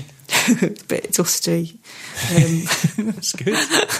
uh, yeah, I, I, I think um, all stand-ups are normally working on like a telly idea, Yeah. and I think what I've done in the past sometimes is gone. I've got to write a telly idea with someone else. I don't have a clue how to structure a, Yeah. an episode of a sitcom. I've only, whereas actually now I think I'd, I'd like to have a go. I'm, you know, I'm writing something at the moment, a, a pilot, and I, and I'm going to write it on my own Yeah. because um, I think well. If I write it on my own, um, it might be better than I think it's going to be, and then I can Yeah. get someone to give me script notes as opposed to sitting down with someone I don't know very well, or maybe have never even met properly, and going, um, "Should we write a sitcom about people who maybe live in a big house Who, together?" Or who, you know, who could be there for the same reason as you of thinking, oh, I don't know what I'm doing. Yeah, I need to sit down true, with someone yeah, else yeah. coming. So then it's like, well, now I'm getting advice of someone who doesn't know any better than me. So therefore, I'd be just as good if I was doing it on my own. You know, And sometimes pe- two people can be great, but for whatever reason, it doesn't quite doesn't gel. So individually, yeah. Um, so I think that's my plan next to Yeah. sort of do uh, do stuff where I've been perhaps trying to lean on other people a little bit for the wrong reasons on my Yeah. own, and then just Yeah. seeing what happens. Yeah, yeah. it's exciting. Um, well, I mean, we're well over over the hour mark, but there's a couple of more things I want to kind of get on. I want to quickly talk about. Um, you mentioned it f- very briefly earlier. It's beautiful. I've, I've hardly had to look at my notes because it seems. Oh, oh, I wanted to talk about that. Um, you mentioned the Edinburgh Fringe briefly earlier, and what kind of excited me is I think you're one of the first people I've had on who've been there as an actor, who's been there as a stand-up, who's you know who's been there in, in numerous guises and, and, and, and forms. How do you find it in the different uh, ways and in the different forms? Is there one that you found more en- enjoyable if you're acting in someone else's piece, or if you're performing your own stuff, or Um, well, I think it depends what you're doing. Uh, and I think it depends what you need out of it at the time. Yeah, So sure. I always had a. I, I, I love so until I started doing shows there, Yeah. Edinburgh was like uh, the most amazing place on earth to me. Edinburgh Yeah. Festival. I love the city as well, but I mean during festival time, like It's just amazing, isn't yeah, it's incredible. And my dad was Scottish, so I've been up there like every year since? Yeah.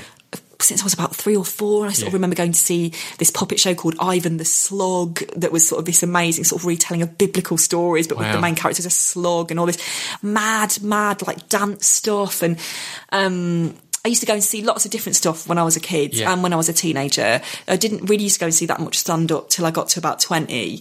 And still, I didn't necessarily know that I'd end up doing stand up. I, you know, I would have thought that hopefully I'd go into comedy acting at that point, but or maybe doing this kind of sketch thing. But I didn't really know I'd do stuff on my own. Yeah. Um, and uh, the first show that I ever did there was called Frog in Love in 2003, and that was a kids show that I'd been doing like around Norwich and stuff, and then it got a run in Edinburgh. So that was quite a nice Yeah. way of easing into doing Edinburgh because I was sort of done by like one in the afternoon, which is pretty early for You can go and isn't it? take things in. Absolutely. You're not clashing with anything that Yeah. you're going to be that hyped about. Yeah, that's right. Go and watch. Go and watch lots of stuff. And I did a little bit of stand up up there that year, and then I did a bit more the next year for the Comedy Zone in 2005, which is like a package show. So it seemed like I slowly but surely worked Yeah. up to doing a full hour. I did like um, a sort of sketch show come play in 2006 based on the Take a Break magazine. That was loads of fun. Amazing. Um, yeah. So I never. I feel like I didn't prematurely do an hour. I think sometimes Yeah. people feel under that pressure, or they feel under pressure to do like half an hour with someone else. And what, I think what you course. don't want and then to do have to do a new one every year. That's the thing Yeah, that always bl- blows me away as, Yeah. as a musician, where you get to tour the same sh- shitty songs you, you wrote ten years ago over and over again. The thought of the fringe every year, it's like right, no, that's and now that's over. That's all dead, and it's on to the next thing. That's oh, it's, It's hard. It's hard. Yeah, it's hard because with your first show, your first show tends to be better than your second on the whole. I think, unless Yeah. you come up with a really outlandish idea for the second, because you've got so much material to choose Yeah. from from the first. whole, Ideally, whole first album thing. Yeah. got, you, you spend your whole life writing Yeah. your first album, and then you've got a year to write your second. You completely it was definitely the case with me like my Yeah. 2007 show was loads better than my than my 2008 one but i learned a lot from doing the 2008 one um, and then i had a break like I, then I was always working over that period, so the decision was made for me, and I was always really relieved if, like, Yeah, Peep Show often filmed in choice, August, and. I was like, "Oh my god, I don't have to do Edinburgh. That's so cool." I've got a reason, and I don't have to explain Yeah, it to exactly. anyone. No, I've got a yeah, valid no one's going to go, "Oh, you're lazy. You should be doing." So, Sorry, yes, have you heard of Peep Show? Yeah, yeah. Well, No, not a busy. Peep Show. No, yeah. perfect. But, well, let's kind of uh, wrap things up with obviously your your book came out at the beginning of the year, and I believe you're doing a book tour of it at the end of the year. Yeah. Number one, how did the book come about, and what and, um, uh, and what's the basis of it? And number two, what are you going to be doing on the book tour? Because I've I've got a book uh, uh, coming out in August that's based on the podcast.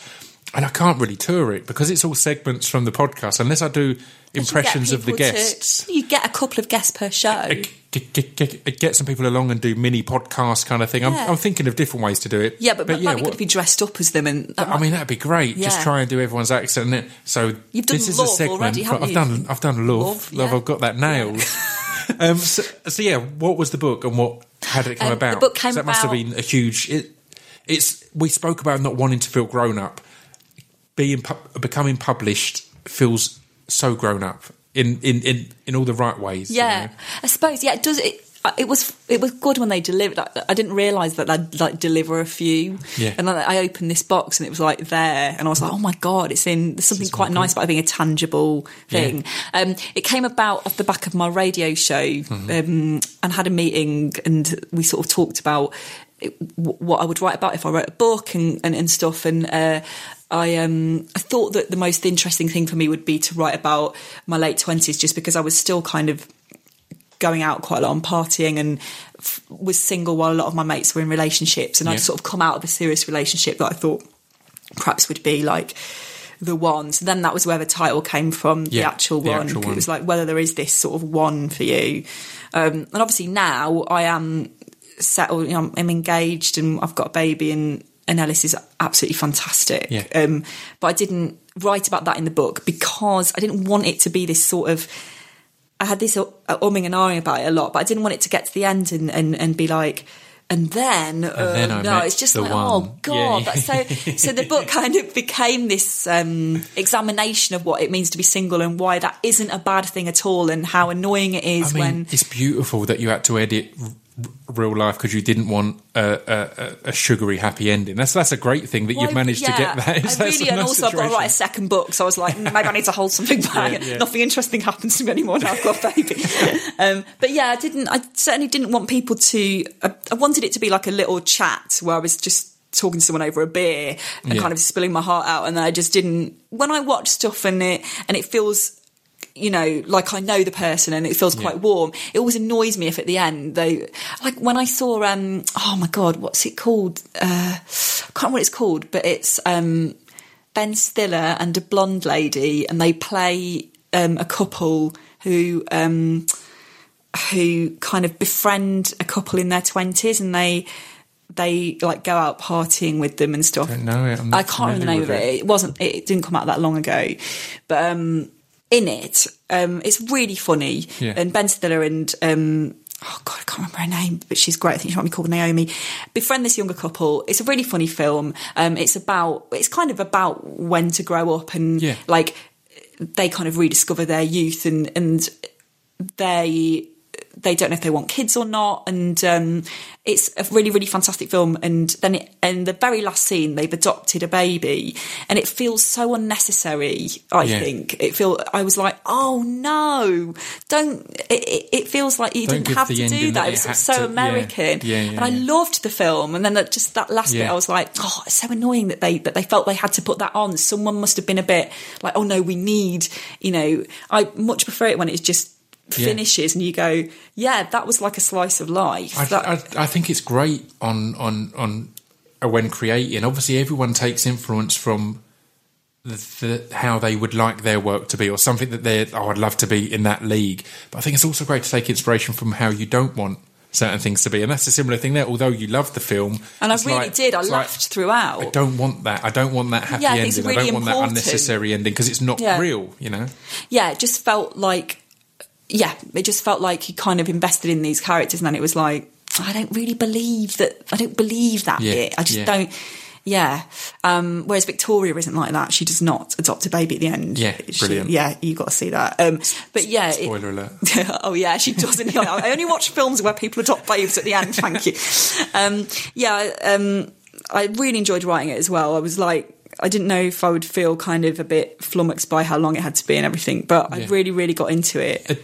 Did you have any specific techniques or approaches? Because again, it's again, it's something that people are often scared to sit down and write a book because it's like I don't know how to. Well, or, or, or was it just a case of right? Well, how you write a book is you sit down and you write a fucking book. Yeah, Don't just started about it. with it. Yeah. Yeah. and I also had to write like five thousand words for them to show them what it would be like, and that was really helpful. So I sort of had these. Good So when I start. started off, I had a chunk that wasn't the beginning. So I think the hardest thing is starting it. Right, yeah, it was yeah, quite yeah. nice to have a bit of like meat for the middle bit. Yeah. Um, and then my system was I used to get up and not look at any, not look at my phone, or ideally not talk to anyone, and just like make a coffee and um, some like cereal or whatever, and then just sit at the computer. And I'd normally write two thousand words, and then that'd be it. So I was normally done by sort of midday. That's great. It's it's similar. When we had Danny Wallace on, he had a similar thing of saying, uh, setting himself a daily two thousand word goal, and the way he he did it was he'd have he'd have four squares, and he got to cross one out each time. He'd do five hundred, and maybe once he's crossed out two, he'll have some lunch, have a little break, Yeah, that's and come back, and and things like that, which were just s- so simple and such achievable targets as well because 2000 isn't an insane amount. And yeah it's it's it's, it- it's weird as soon as anyone says these things it sounds so easy and so obvious but often it could be hearing that that makes you go all right yeah i can i can Yeah, possibly I can- achieve can- that Yeah, so, so how was it when you completed it and got to hand it in and got to go it was good, but I've it never felt like there was never like a seminal moment where I handed it in because I sort of Right. handed in the first draft. Then we And had then a, then I had back. Betty, so um, in the Right, middle. Then then I had a meeting um, with the editor, and then we sort of talked about, and we made quite a few changes to the structure of it and stuff. So I thought, oh god, I've got quite a lot of work to do. So then I um, started tentatively to not have that that, yeah. that clear end as well No, it didn't. It like- never felt. I suppose at the launch it felt like it was finished. Like I really Yeah. couldn't change anything then unless Yeah. I went into each book with biro and like. um, but yeah, but- someone brings a book up to be signed, they go, "Oh, thank you. Yeah. Just give me ten minutes. Just need to change." yeah, there's a bit I'm really, few it's really here. grating on me about the way I worded my feelings. When I, yeah, um, but yeah, I suppose when I. And then when I made it, even when I did the audiobook, me Yeah. and the, the producer were still like, "Oh shit, that's that's like that's wrong." And so I was emailing her, the editor, every day and being like, "Is it too late to change it?" Sort of like a week, month before we went to print or something. But yeah, I it's. Um, it. I think I when love I got it, when I got Yeah. it, I felt like this is done. Yeah. So, so what's the plan uh, with the book tour? Because being ex- you've, or obviously you've toured him as comedians have a tendency to tour relentlessly and and and insanely. So is it kind of a nice, a sensible run? And, and what are you going to Yeah. be doing on the on the tour? Well, I've done um, so I've done some of the tour shows sort of a couple of months ago. Um, I did like a handful of them, Mm-hmm. Yeah. and it, it's going to be quite nice to go back to it in autumn. It's in It- September, isn't it? I Yeah, them, yeah. They might be doing some dates in London in August as well, so I'll put, I'll put it all on, Great. on my website. But um, I think um, it's I think it's a, hopefully a good mix of um, there's some readings in it, but what I've done is I've changed a lot of the stuff that I was reading into more stand-up-y stuff, so that I'd still Right. do the same material but tell it rather than read it. Because what I was finding at, at early gigs was it was a bit like, oh, this feels a bit too much like a book reading type event, and Yeah. I'm doing gigs in like art centres and um, and stuff where it doesn't feel quite right for me to be doing. So then, yeah, I sort of tweaked it a bit so it feels hopefully just like a chat with me. Where there's a few songs great. in the sheet music in the book. Um, Oh, right, wow. Yeah, just a few songs because I. I, yeah, I sort of talk about how I used to write songs when I was little and stuff, and I put those in. So I put those into the live show, and then um, yeah, I, I really like doing it. It feels, it, to be honest, it feels like a more easy show to perform than like say Pearl and Dave, my Yeah. my last hour show, Yeah, because yeah, that was a long form story where I played all the different characters and it was much more scripted. I Yeah. couldn't improvise at all once I'd started, and it was hard if latecomers came in because I always had this quandary about whether to sort of come out of the story and be like, "This is what's happened." I sometimes guys, did, and then an thought, "Ah, that's yeah." Felt much more delicate and Yeah. just a different show. Whereas this just feels um, quite ca- uh, not casual, but chilled, just like a kind of chat. Yeah. yeah. I was, it's completely unhelpful and, and irrelevant. But it made me think. I saw a Rob Auton at the Edinburgh Fringe once, and I love Rob Auton. Yeah, yeah, me too. Amazing, and eh, he had someone come in, and it fits his style perfectly. He had someone come in mid a mid set and just come in and look a bit and walk out again, and he just paused and then just just went to the audience. Did you all see that? Was and like, I just wanted to check Yeah. that that was actually That there. just just a real confusion of his if Yeah. that was an actual person. It's just a beautiful moment of dealing with that. But again, I Yeah. can.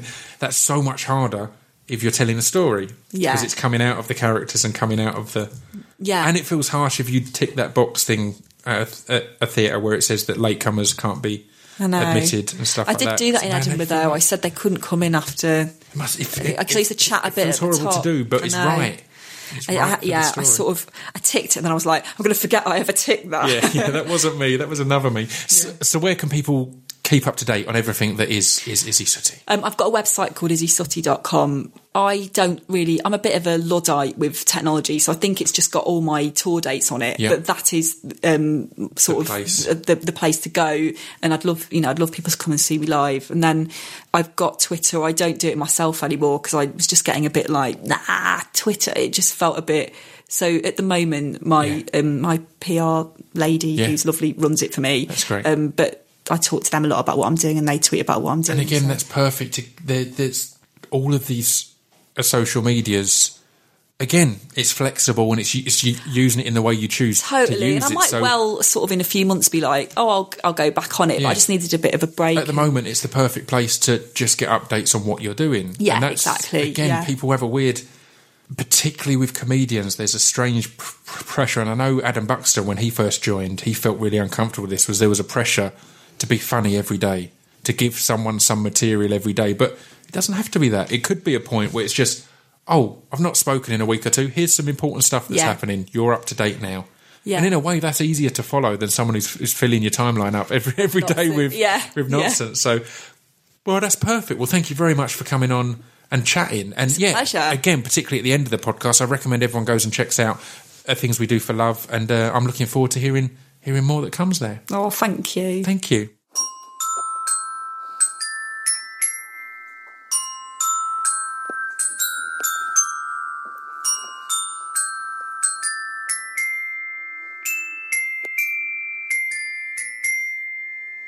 You've been listening to Scroobius Pip's Distraction Pieces. How bloody lovely is Isy Suttie? It was it was wonderful to get welcomed into her house and just to hear and again inspirational to hear her work ethic, her work approach, her um, ability to to balance things from career and family and all sorts of other things. So yeah, that was a lovely one and uh, and, and lovely to chat. So delighted to get in there. Um, to get in there, that sounds like uh, get in there. Uh, delighted to be welcomed into her house by her um, and her man, and, and and have a good chat. Um, next week's podcast, I'm really excited about, um, and it's a wrestler. And some people aren't into wrestling, and often you'd think, "Oh, I'm not into wrestling, so I won't uh, listen." But but this is one I really recommend you listen to because it's an amazing story. It's a young man called Will Ospreay who, if you're into wrestling, you, you'll probably know he's hyped to be one of the best of all time. He's 23 and he's already achieved huge amounts. He's, yeah, he's doing things that no one's ever done in the wrestling ring. He's absolutely amazing. I've I've seen him live twice, and I've watched a load of tape of him, and it's just mind blowing. But what's absolutely fascinating is he's a 23 year old kid kid from Essex whose parents supported him in his wrestling, and and I, I I, I, won't give any spoilers, but did certain things to really help out his his career and development. His dad you know, takes him to every show and all this kind of thing, and has been hugely supportive. But the thing that really excites me is he's holding down a day job on a, on building sites, and it's crazy because he'll like a few weeks ago, he had his debut at New Japan Wrestling, which is one of the biggest organizations in the world. You'd probably say there's WWE and then there's there's a New Japan Pro Wrestling. Um, he had his debut there. He signed a big contract with them. They're hugely excited about him. He's going to be a massive star. And again, just bear in mind, a New Japan is where so many people have gone from New Japan to WWE and and become huge stars so he had his debut in New Japan and wrestled an emotional match. In, in, in the podcast, in fact, there are there are tears. It gets emotional. There's there's reasons that it's a very yeah. It's it's it's man. It was an in, intense podcast to, uh, to be part of, but he wrestles in front of eleven thousand people, and then a few days later, he's back in Essex on a building site, um, are putting down mastic sealing uh, uh, windows and, and, and, and showers and whatnot. Um, and yeah, it's amazing. It's, it's it's it's a hell of a story, and I think you're going to enjoy it. So I highly recommend you tune in and next week for, for episode 98 with a Will Ospreay. I love doing this podcast and it not just being about who's most famous. What big famous names can we get on here? I mean, I, there's a part of me as well. I'm genuinely convinced that Will is going to at some point be the best in the world. So it's good for me to have a podcast with him at the age of 23 talking about all that's ahead and the early stages, I guess, of his career. So I'm not going to lie, there's a selfishness there as well. But I like the fact that we have people who don't, you don't have to have heard of these people. You don't have to be knowledgeable of their industry or their work to enjoy the podcast and the interview. So yeah, that is that. I'm going to stop now and let you all go. Thank you all for tuning in. Um, if you could rate and review us on iTunes, that genuinely makes a difference. I know every podcast says that at the end and you just ignore it because that's what happens. I'd do it. But if you could actually just, you've ignored it. Now I'm going to repeat it. And if you could just go, all right, well, quickly, I'll just open it up on the iTunes. And if you're listening on iTunes, I'll rate it. I mean, and my lucky number happens to be f- five. So if you want to give a five star review, then that's just swell. Um, but yeah, it all helps in the charts and in in pushing us out there, and it helps us get sponsors that push it out there as well, and all that kind of thing. So yeah, thank you very much for tuning in. I'll be back next week with episode ninety eight. We're getting close to that one hundred mark. Hot damn! Yeah, I'm going to stop talking now. See you in a bit.